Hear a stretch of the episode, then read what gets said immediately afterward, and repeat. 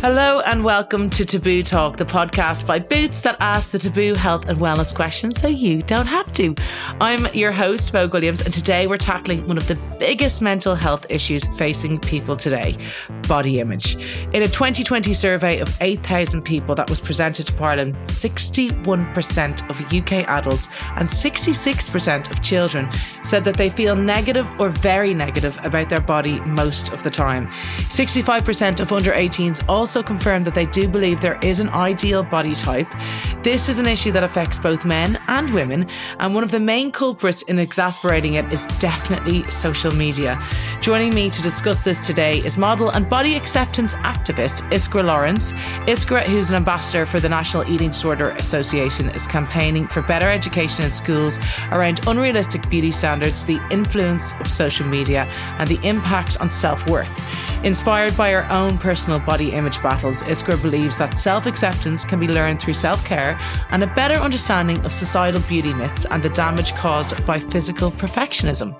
Before we jump in, I'd like to say to listeners that if you're affected by anything you hear in this episode, please contact your GP or visit the Boots online doctor for mental health support. There are also helplines and relevant websites listed in the show's notes. Iskra, welcome. Yay! I'm so excited to Woo. be with you today. Thank you for joining us. Do you know what? I love this body acceptance and the journey to self love. Yeah. We all need to hear this, but you've putting this out there for so long. And I love that. And I was like stalking your Instagram earlier and watching your TED talk and like, it's really inspiring and just really, really nice. So I'm very excited about this chat. Uh, tell us a bit where this all started for you. Like, what was your body image like at school? Mm, good question. So my body image at school, it was turbulent. I was thrust mm. into the modelling world at a very young age, by my own choosing, of course. I entered at an Elle Girl Search for a Supermodel. I took the pictures when I was 12, and then you couldn't enter wow. till you were 13. So I sent off my pictures, and from that moment on, it felt like I had a taste of like the dream life that I wanted, you know, doing the shoots, doing the runways and catwalks. But quite quickly, as I hit puberty, I got more curves, you know, my hips kind of widened, and I suddenly didn't fit into the sample sizes and the clothes that they had on set or at the fashion shows. And so my immediate feeling was, what is wrong with my body?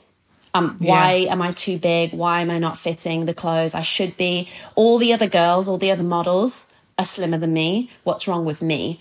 So I would say at school, I was super, super confident and, you know, I was into sports. And then it all switched. Instead of seeing my body as something that was like something I could do amazing things with, it switched to really being obsessed with my size and what I looked like and comparing myself to not only just the models, but just your friends, all the people yeah. around you. And so I feel like at school, yeah, it was it was a shame. I felt like I was robbed from having like kind of that childhood that's carefree in that sense because I was so obsessed with wanting to be thinner.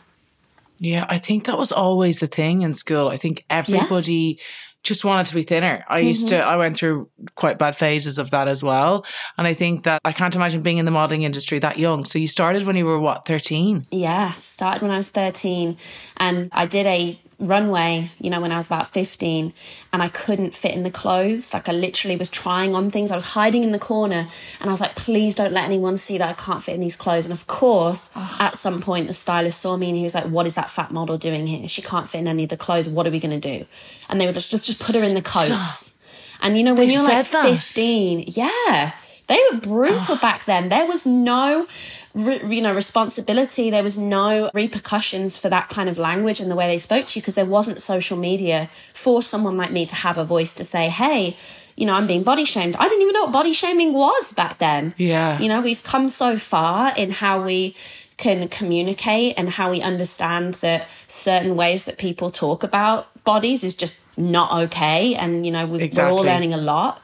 But um, at that point it was like no hold bars. You know, it was like that say is like whatever. slagging a child as well, though. It's like I know to a child. That is ter- um, like was that the general attitude in the modeling industry at that stage? Oh, absolutely. When I would go to agencies, because I did get dropped from the agency when I couldn't fit in the clothes anymore, so I was dropped, and they gave me a list of other agencies to go to, and I went to all of them, and they had those kind of weird excuses oh you're too curvy too commercial too mature too Yeah. like womanly how can a 14 15 year old understand what that means?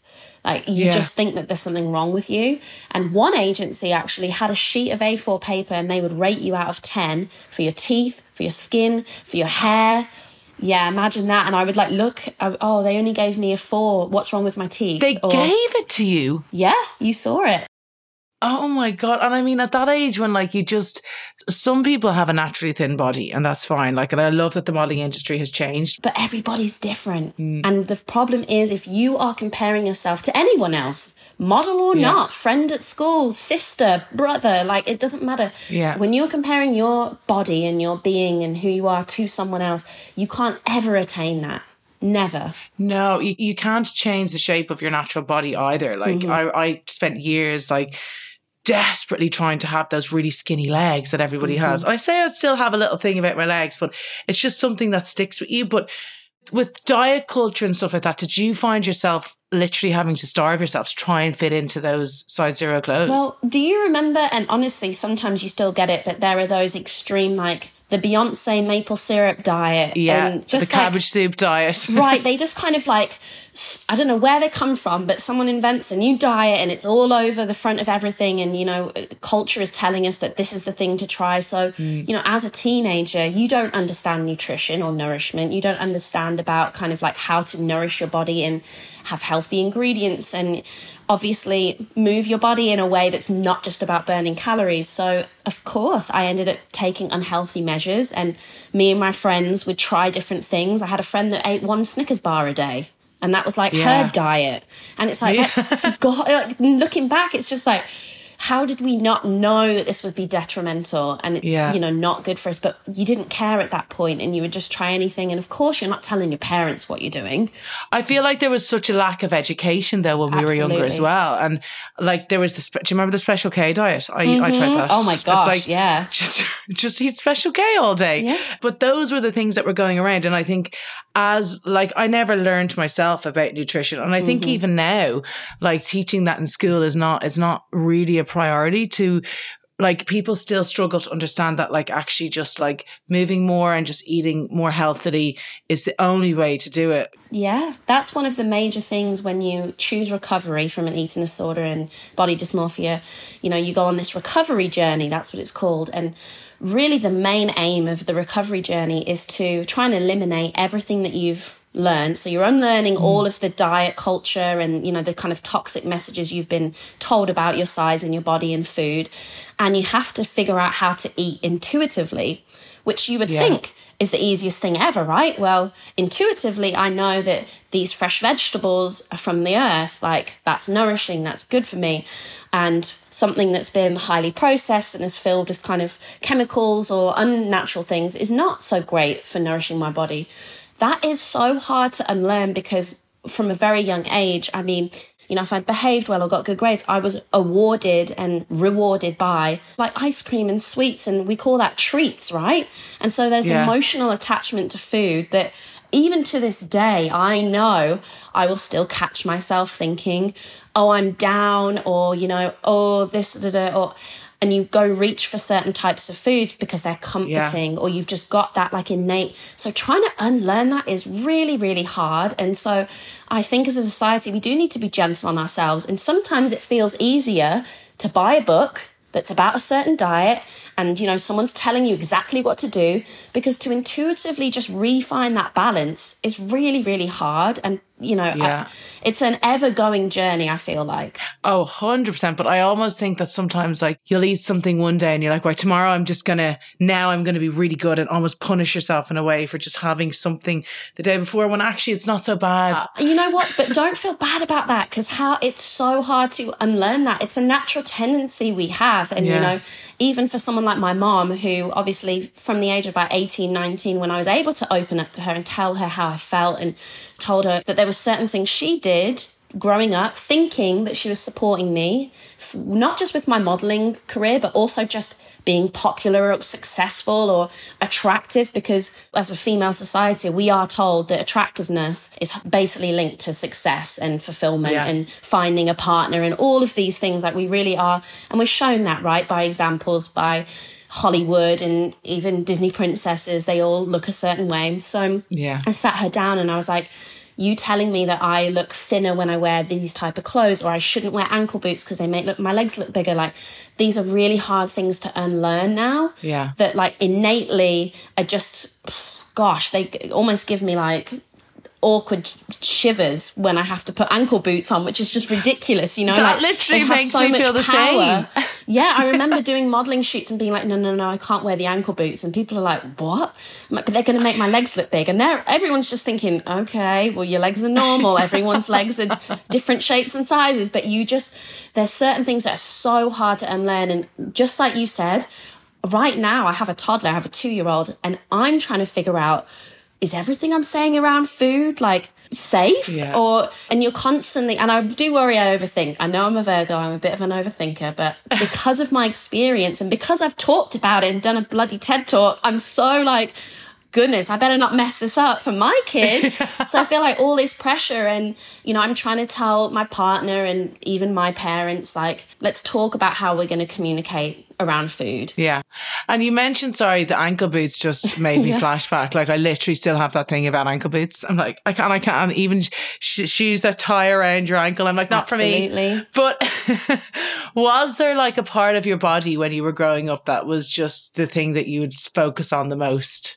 It's definitely my legs too. I know you said legs, Yeah. but like, Yeah. and weirdly, like my calves, just the size of my calves. And, you know, I know this conversation might be triggering for people, so I apologize, but we need to talk about these things. I had a book Yeah. and I would measure to the half a centimeter the size of my calves and ankles and thighs and like just be trying and something like a calf i mean it's just muscle like there's really Yeah. and so for me, you know, looking up like, is there something you can do to make your calves slimmer? Like ridiculous amounts of energy and time focused into something that why on earth is it even an issue? But I can't Yeah. be tough on myself because I understand why I felt like it was an issue because I was shown it. And the amount of trousers I, to this day, I will never fit in or boots. I will never fit because of the size of my calves and legs, you know, Yeah. and that's not my fault. I know. I have had to take my legs. So I, there was these boots I wanted for ages, and everyone Oh. was wearing them, and I got them, and then they arrived, and I could not get them over my Yeah. calf. I was like, "This stupid brand." Anyway, Yeah. um, how did you find your modeling in general? Like, was it a mix of like? Because I really enjoyed it. Ours was Mm. kind of a camaraderie because it wasn't so like yours was like.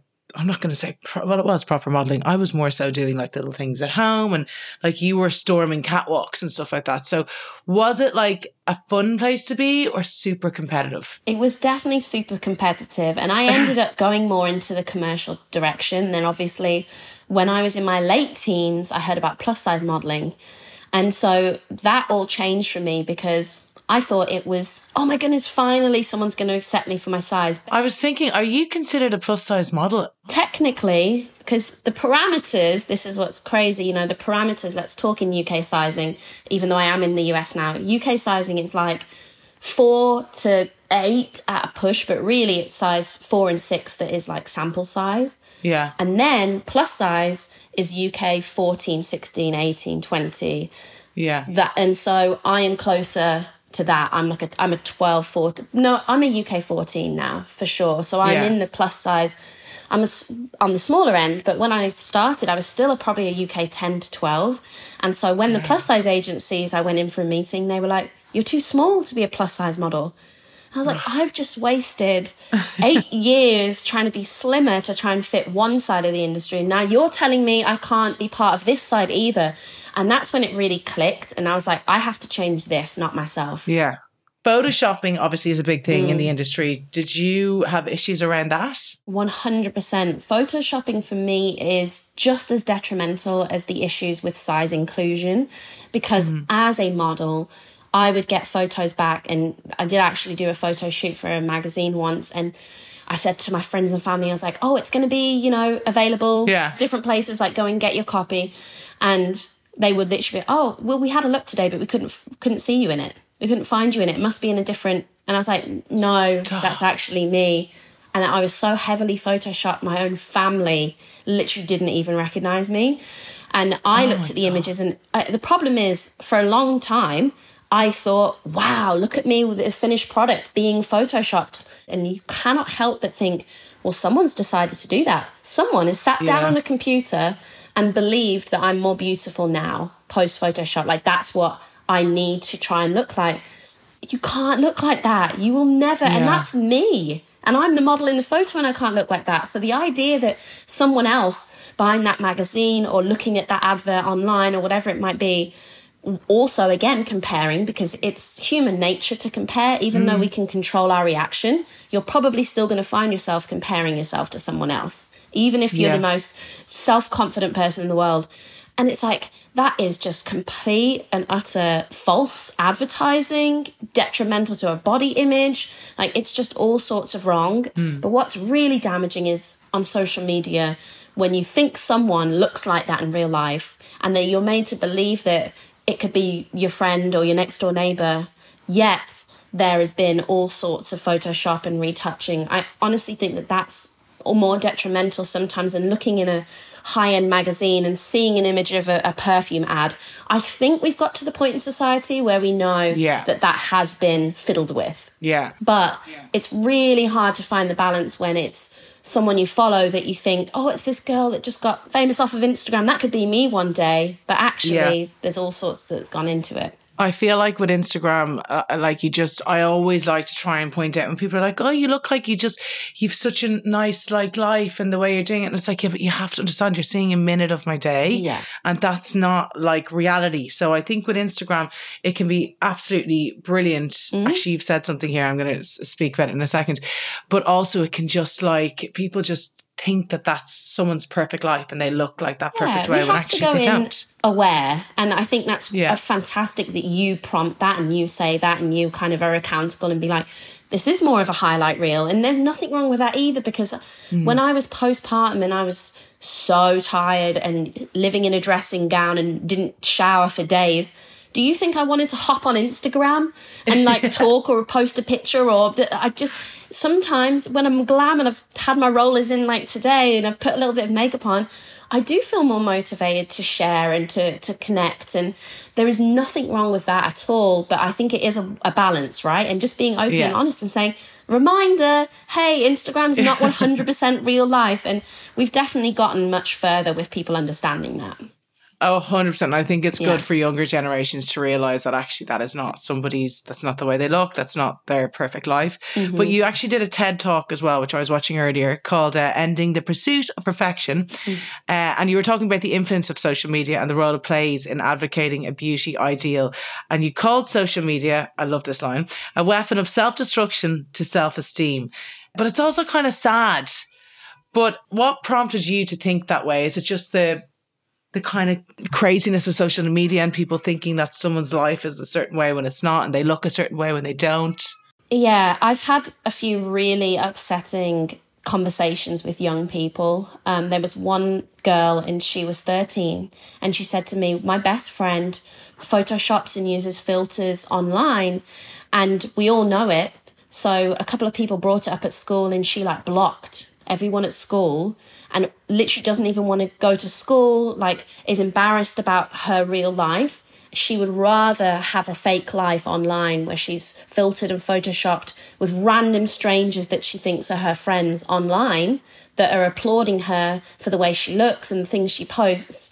And that just broke my heart because yeah. I hope that, you know, she has the community to be able to let her know that her value is not based on social media likes, the amount of followers, her photoshopped images but it's really really hard for young people to navigate that and like i said i struggle to navigate it comparing like the fashion industry to my real life. Yeah. You know, I wanted to be a successful model and I was comparing myself to those, but social media is 24 7. Yeah. There is literally no, for, for young people, it feels like you can look at it every single second of the day and be comparing yourself, not just the way you look, the amount of likes you get, the amount of friends you have on, on social media, and even your lifestyle. Oh, that person gets to go on these beautiful exotic vacations and I'm stuck here in Skegness. Or, you know what I mean? Like, Yeah, it's yeah. just there's this comparison on so many different levels. And one of the major ones that's detrimental to your mental health is, and as a content creator, I know this because I've experienced it, is you're not only comparing yourself to other people,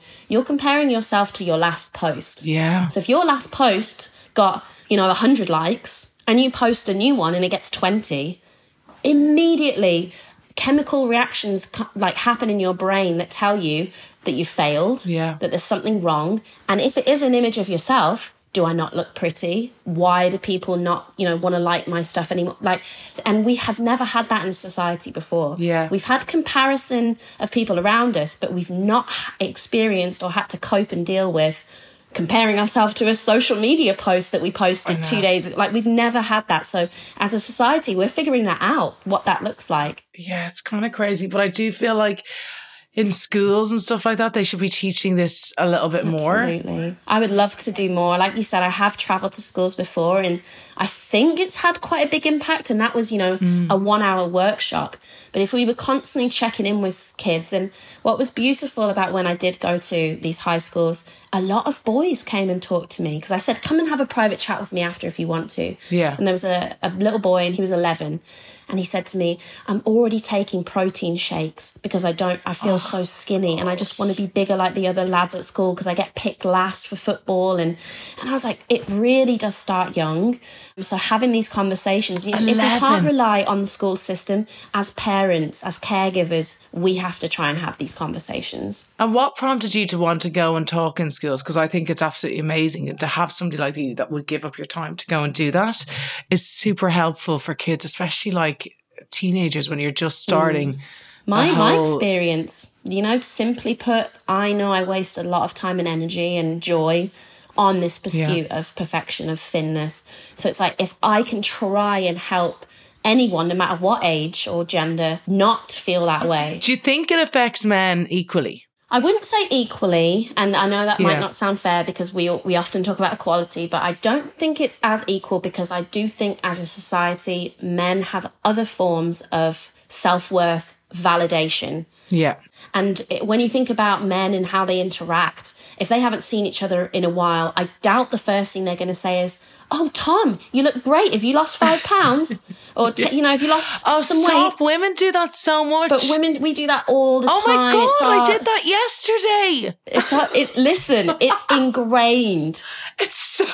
I did that to my friend yesterday. I hadn't seen her in ages. I was like, oh my God, have you lost weight? That is terrible. Listen, it's like I said, it is so hard. We have been taught to communicate that as women, and part of me wonders if the patriarchy is happy that that's where we keep it quite often. Yeah. The, the difference between our conversations, so that's why I would say it isn't equal, because I do think as women, as a community, as a society, we are more image focused because we've been taught to believe that our attractiveness is really, really important and is one of the main kind of validators and, and ways to build self worth is like based on your size and the way you look. And we have to unlearn so much. So much, actually, for women in particular. Uh, do you feel like social media can be a safe space for people when it comes to their self esteem, or do you think it's all just kind of a little bit detrimental? I 100% think it can be a safe space, but you are in charge. You have to set the Yes. parameters, and that is about blocking, you know, and literally blocking. And don't feel bad for blocking people; they have no idea. Especially if they're if it's someone like me that has a bunch of followers, we we have no idea. So you got to protect yourself. There are so many amazing accounts. Like I've found friends online. I've been educated online. You know, obviously inspired online. There are people who have come from the most amazing backgrounds with different experiences to me that I love learning from. So you take charge of your social media. It might feel like Instagram's in charge of your algorithm, but if you do block and unfollow and then start purposefully liking, commenting, and sharing content you do like, that will show up more in your feed. So you might, it That's might ex- take a yeah. little while. You know, don't give up. Don't just do one big unfollow of 100 people and like a couple of things and then go. They're probably still going to continue to show you certain things. But Yeah. after, you know, a few weeks, the algorithm will say, wow, she really likes puppies. Or, she, you know, Yeah. she really likes only accounts that talk about trainers or shoes, or whatever it might be. Because that's the thing. It's not just about people. It's about, like I said, education. It's about inspiration. I love following home renovation and, and interior design accounts. I feel like I'm so glad that you said that because like you can follow people that like inspire you and like you really like and like I I, like sometimes I actually just um, mute people because like sometimes even people that like I would know and be friendly with I'm like oh god no and like you just you have to do it for yourself because Yeah. like you, you're not everyone's cup of tea I, I I'm probably blocked by loads of people Oh, And that's- 100%. yeah, and I think it can be a really nice space. And like you, like you do find friends online and it can be really great. And especially if you have kids, I think trying to navigate social media with them is really important. Mm. And like parents need to just make sure that they're keeping an eye on it and like that they're not like making themselves feel bad. Agreed. And I think online. kind of being like, oh, no, we're like a social media free household. It doesn't exist. Like, my kids are never going to be on it. That feels Yeah. a little bit unrealistic to me because, you know, seeing high school, uh, you know, I've got actually a couple neighbors who have high school kids and, and listening to them, it's everywhere. And Yeah. instead of banning them from it completely, I think having hopefully open conversations and being like, you know, let's try and use it responsibly or and you know that's where it, I do feel like it's my responsibility to give parents more tools. And I think becoming Yeah. a parent has made me think is there like a, a guidebook that I need to create? Because there isn't one right? For parents You of like how to navigate something social like media. I think I need to do it Do you know what though? My mum just went on social media in the last Oh, wow. like I know in the last two years, and she's amazing, and she posts all her, her outfits and stuff like that. Aw. But she'll send me stuff because people like it doesn't matter who you are, people are going to be really nasty sometimes. And sure. that's- like, and she sends it to me, and I'm like, just ignore it. I'm like, block it. Like, and Mm. I feel like I'm even trying to teach her. Our children are going to be on social media. Like, it's Mm-hmm. such a huge thing, and it's like it's an ever evolving thing. Then you've got TikTok, and like it's not just going to be Instagram; it's going to be something else. And like your child is going to want to be honest because everybody else is honest. So I Mm-hmm. just think it's about having, as you said, the right tools and like just so they know how to navigate it and not be like inundated with all this horrible stuff. Mm-hmm. It can actually be quite a nice place. But back to body image, do you still struggle with your own, or are, you- have you just come to a point where you're fully accepting of it? Because I, I heard an anecdote of you, you had a bit of a changing room breakdown, like we all do.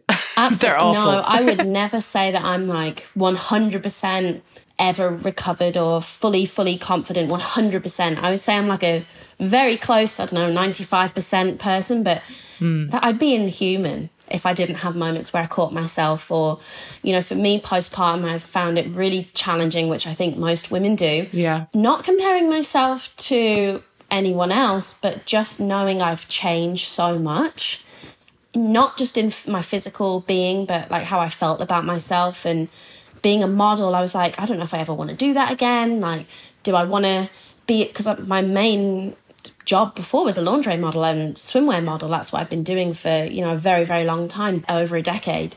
And I was like, oh, I don't know if I feel comfortable showing my body anymore. And I had all these different kind of feelings about myself. And it was really challenging to navigate. Luckily, I did have, you know, another mom that was going through at the same time as me, but I didn't feel strong. You know, my body felt soft and it felt strong in the sense I had a home birth and this amazing child and I did that. But like physically, it felt softer. And I didn't have Yeah. the time to work out the way I used to, which I enjoy. And I don't work out now to burn calories or lose weight. I build muscle, I build strength, I mm. build a sense of accomplishment and achievement. And I really enjoy that sensation of going to the gym and getting sweaty and like achieving something with my body. Yeah. And I missed all of that. So for me, it was like, it kind of just spiraled into me not looking after myself. Like I said, I stopped showering. I stopped just doing my hair and makeup and putting on clothes. I lived in a dressing gown and I just felt really messy. And that was Yeah. my, and I'm a big affirmation person. I talk about it all the time. And I, I was like, wait a second, I'm now saying my affirmation is I'm a mess. Yeah. I was saying it over and over again. And I was like, that's not okay. Yeah. And my friend called me out and she said, no, Iskra, you're not a mess. Your room might be a mess. This house could might be a mess, but you are not a mess. And you know, sometimes you do need to just somehow pull yourself out of that place. And that's why, you know, I will try and get dressed a little bit now and do my hair and Yeah. a little bit of make just little things that make me feel like my best self and I don't care if it sounds shallow and I talk about body image a lot and I'm sure people want me to be like no I never wear makeup because I'm beautiful just the way I am naturally and Yeah. I do know I'm beautiful just the way I am but I also love a bit of mascara and blush and Yeah. putting on my lip gloss and doing my hair and like those things are part of building my representation of myself sometimes and you know experimenting or getting glam it's just like a part of a ritual for me showering is like the bare minimum for me so just jump in the shower escape so yeah that's finding those moments of peace is important Yeah, a hundred percent. For people though that are going through like self image struggles mm. and things like that, what what kind of advice would you have for them? Like,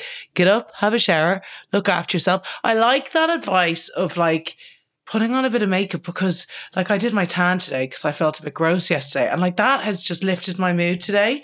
It's And about that's I- I find self care exactly. Yeah. But what what do you think could help people struggling with their body image? So I would definitely say figure out the things that make you feel boosted. I'm going to give it that word, right? Because obviously you're enough just as you are. But if there's anything else that doesn't make you feel uplifted, do that. Yeah. Don't feel bad about it. It's not superficial, it's not selfish, so that you can get that little moment of self care. And most importantly, figure out how you're speaking to yourself. Just like I said, that my affirmation during postpartum was, I'm a mess. Yeah. Guess what that did? It made me feel even more of a mess. That was not beneficial. That was not kind. And I would never say that to someone else. So why am I saying it to myself? I think one of the best ways to figure out if you're being unkind to yourself is would I say this to my best friend? I doubt it. So don't say it to yourself. That's like an I feel like an easy gauge Yeah. of like, oh, is what I'm saying to myself not very nice? Would I say that to my best friend or someone that I love? No. Okay, I'm not going to say it to myself. And I would do that in front of a mirror. I'm a big, big advocate for giving yourself eye contact. I don't think we often do it. And it's Yeah. one of the best ways to actually connect and really truly see how you're feeling. And again, we, we don't do that very often. We're just busy, we're in the moment. So get in front of the mirror, give yourself eye contact, and find three things to say about yourself. And they don't have to be super loving and super confident, just even neutral. I'm grateful that my hands allow me to cook food. I'm grateful that my legs enable me to walk around nature, uh, go for a walk.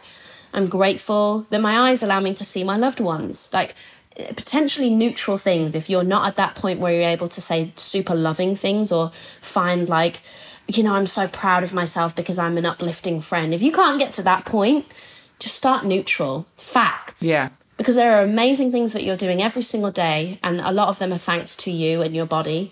Um, so start off with neutral and build up from there, and sometimes even start listening to what other people have to say about you because I bet you that your loved ones give you compliments and say nice things all the time, and you probably brush them off or don't Yeah. fully absorb them.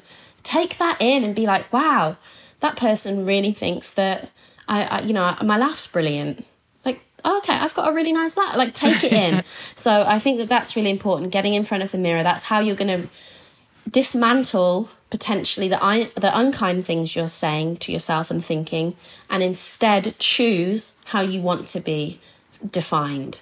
As that's the number one thing. A lot of us are walking through life with the definition that a bully's given us, Yeah. or that's you know an unkind moment in our life or some trauma, and we're carrying that, and that's you know our definition of how we feel. And when we look at ourselves, we see that we got to unpack all of that, offload all of that, and start to rebuild a foundation of potentially neutrality and then kindness and love. And that could take a really long time. Yeah. I remember the first time I said affirmations to myself, I felt ridiculous. And I was like, this is never going to work. You know, I was like laughing them off. And it was a book by Louise Hay that kind of got me and my friends started. And it Yeah. felt silly to get in front of the mirror and be like, I am capable.